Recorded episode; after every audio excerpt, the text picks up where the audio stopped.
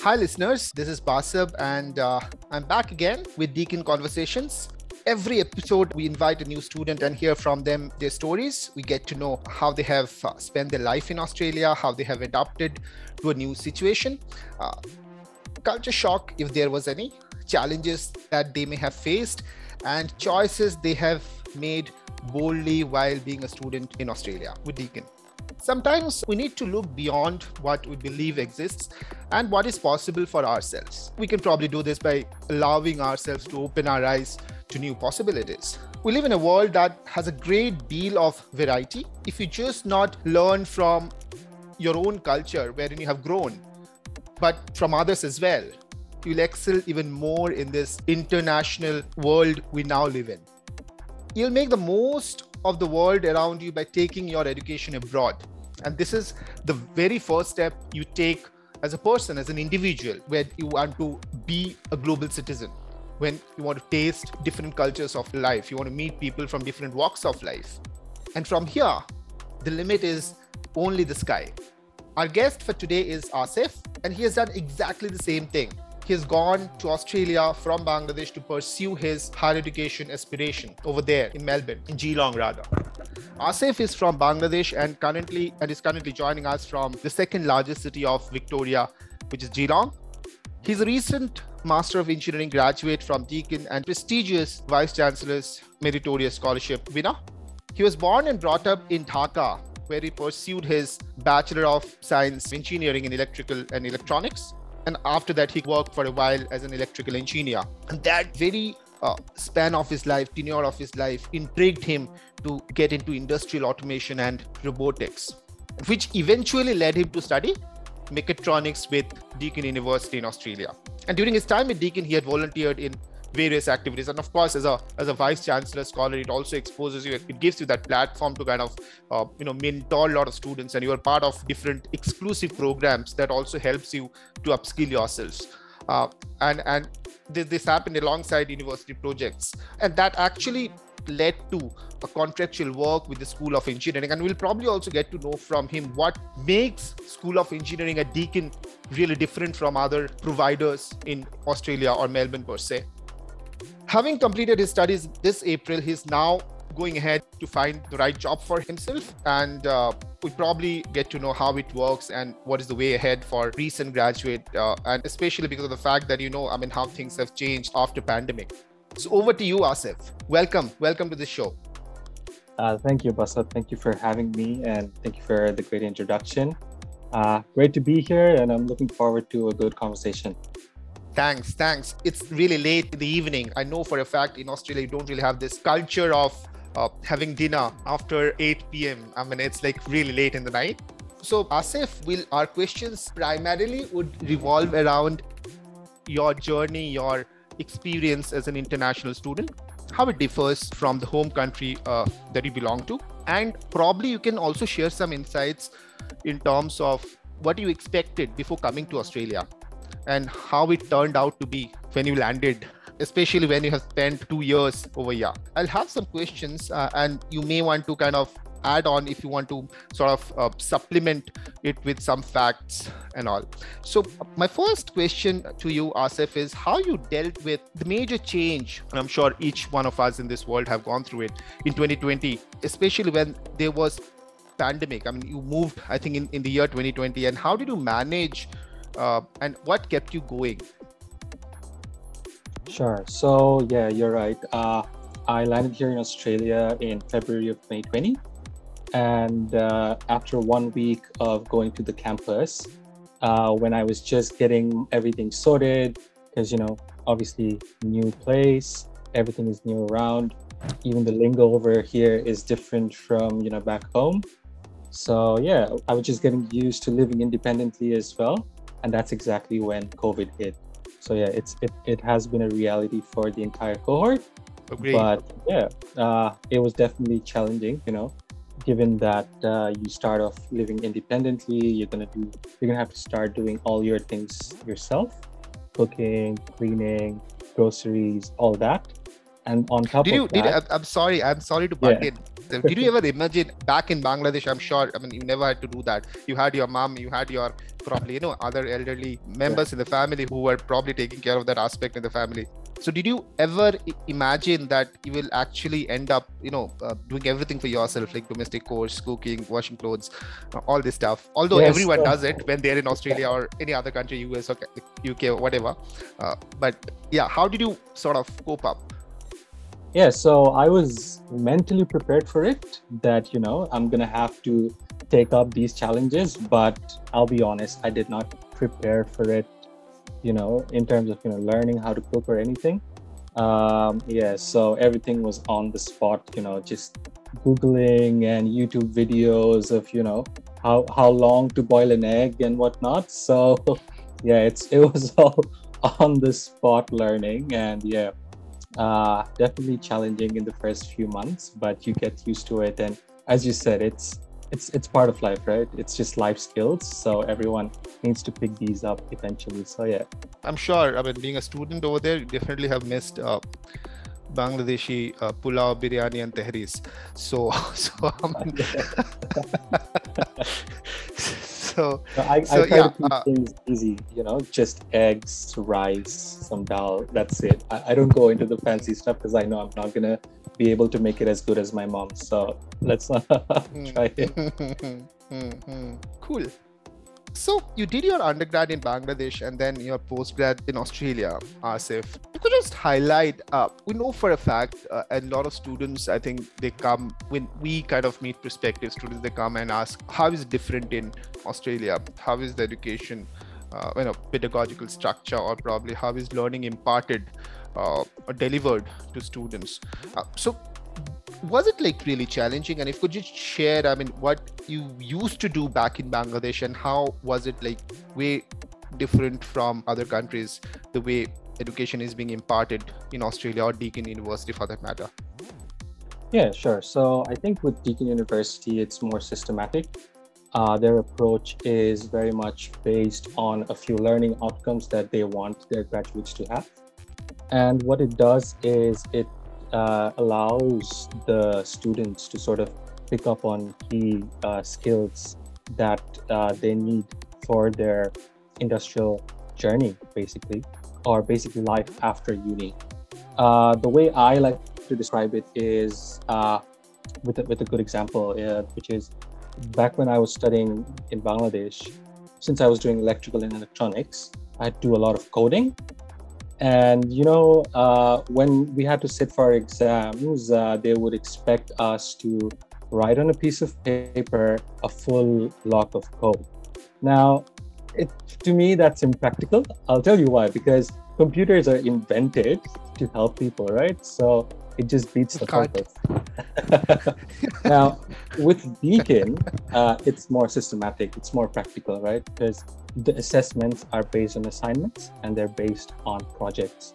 So a student is given X amount of time, uh, probably a few weeks, where they have time to study and then work on a specific project. And that actually gives them uh, the capability to really focus on their learnings. And um, another thing is with, with exams, um, you know, you're expected to sort of perform in a span of two to three hours on a specific day. Now, let me just tell you this. Uh, imagine if uh, you know you've had a you've had a bad day last night, right? You've woken up with the flu. Uh, you're not feeling very well. You might have had a quarrel with your girlfriend. I don't know.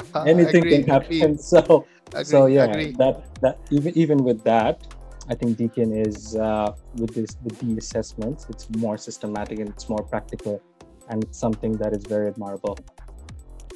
right and i can relate with that because uh, i was actually going through one one of those articles when they compared the education system that prevails in south asia or that matter in, even in, in the far east south asian countries the way we do all our assessments for students it is primarily based on written exams, three hours exams. So what what students end up doing is they they mug up everything. I mean, it doesn't really matter. I mean, if you have very good, very good retaining skills, you know how to retain things. You remember, you can remember. You have good memory.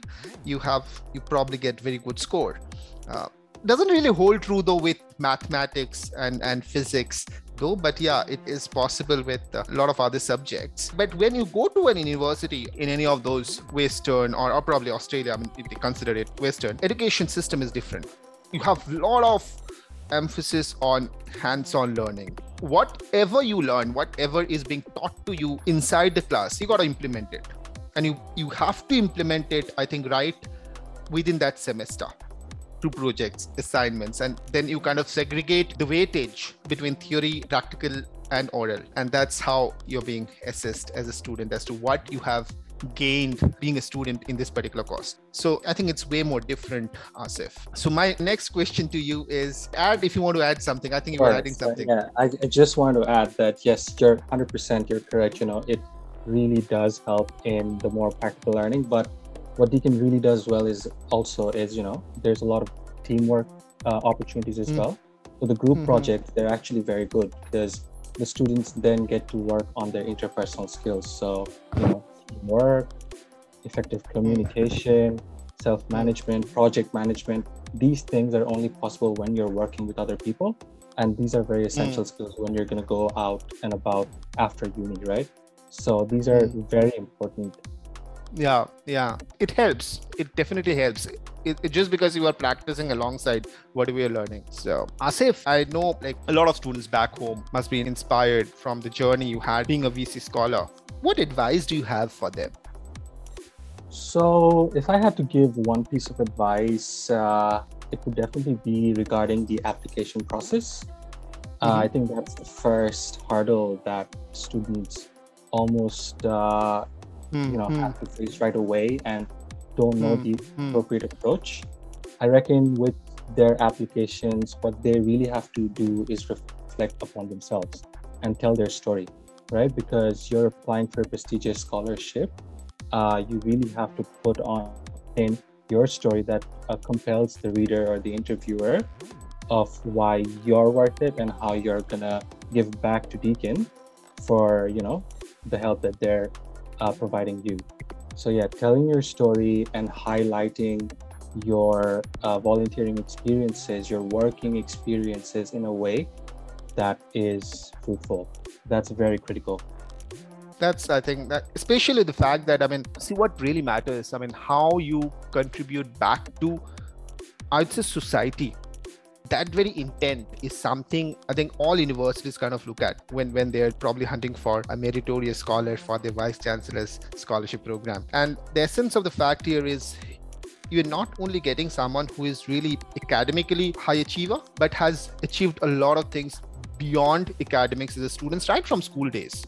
So it's not like one fine day out of the blue you have decided that to be a really you know active person socially but rather you have been consistently doing it like for over the years. And if you have those profiles definitely there are a lot of such scholarship from various top universities. And deakin especially does it in south asia and probably we're the only university to kind of have exclusive country specific scholarship in the south asian region. So yes i'd say if you have such profiles go ahead and then come to apply that scholarship. And if, God forbid, if you don't really win it, you have many other options that you can look into, and we have other scholarships as well. You have studied from Geelong, Asef. Geelong is uh, the second largest city of Victoria. Not many students are aware of Geelong. First thing, uh, the first impression we get about Australia is Melbourne, Sydney, you know, all these big cities so if you could just tell me what Geelong has to offer, and also if you could highlight uh, something on Geelong Technological Present, Future Present. You've been a part of School of Engineering. If you highlight CADET, IBL, and stuff, the facilities, and and Geelong as a region as well. So it'll be really, I think, uh, helpful, insightful for students. Sure. So yeah, as you said, uh, you know, when you think about Australia, the, the two names that usually comes up is Melbourne and Sydney. Now, with my case, I did not technically choose Geelong. The School mm-hmm. of Engineering is based out of our Geelong campus. So it was mm-hmm. just a match made in heaven because honestly, I love it here. Uh, Geelong is a bay city. I live like 20 minutes away from the beach, and it's like the perfect balance. It's not too busy. It's away from the hustle and bustle of a you know uh, busy city.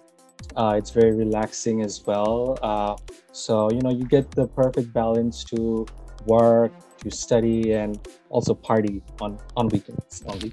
yeah, so, I mean, that's, yeah, that's the most essential part. I mean, you have to do it. It's otherwise like really demanding uh, being an international student. Um, so yeah, you need that break. 100%. Yes. Yeah, so you have all those. Yeah, exactly. Because a lot of students that think back home, like parents are, don't do that, don't do this. I think the moment you make it for a good university, you are that much matured to know what is good for you and what is bad for you. But yeah, I'll definitely urge you to share some points for international students as a student in Australia, and of course, uh, highlight around what they can get from Geelong and why they should choose Geelong.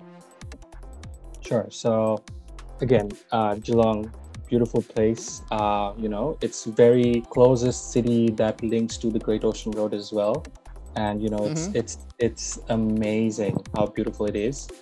Uh, if you're into beaches, uh, you know, there's plenty of beaches around, and the Deakin campus over here is massive as well. Great facilities all across the city, and not just that, the community it's a very yeah. welcoming community. Because it's a small knit community it also is very welcoming. Uh, in my case i have found that whenever i have tried to make an effort to connect with geelong community it has responded back.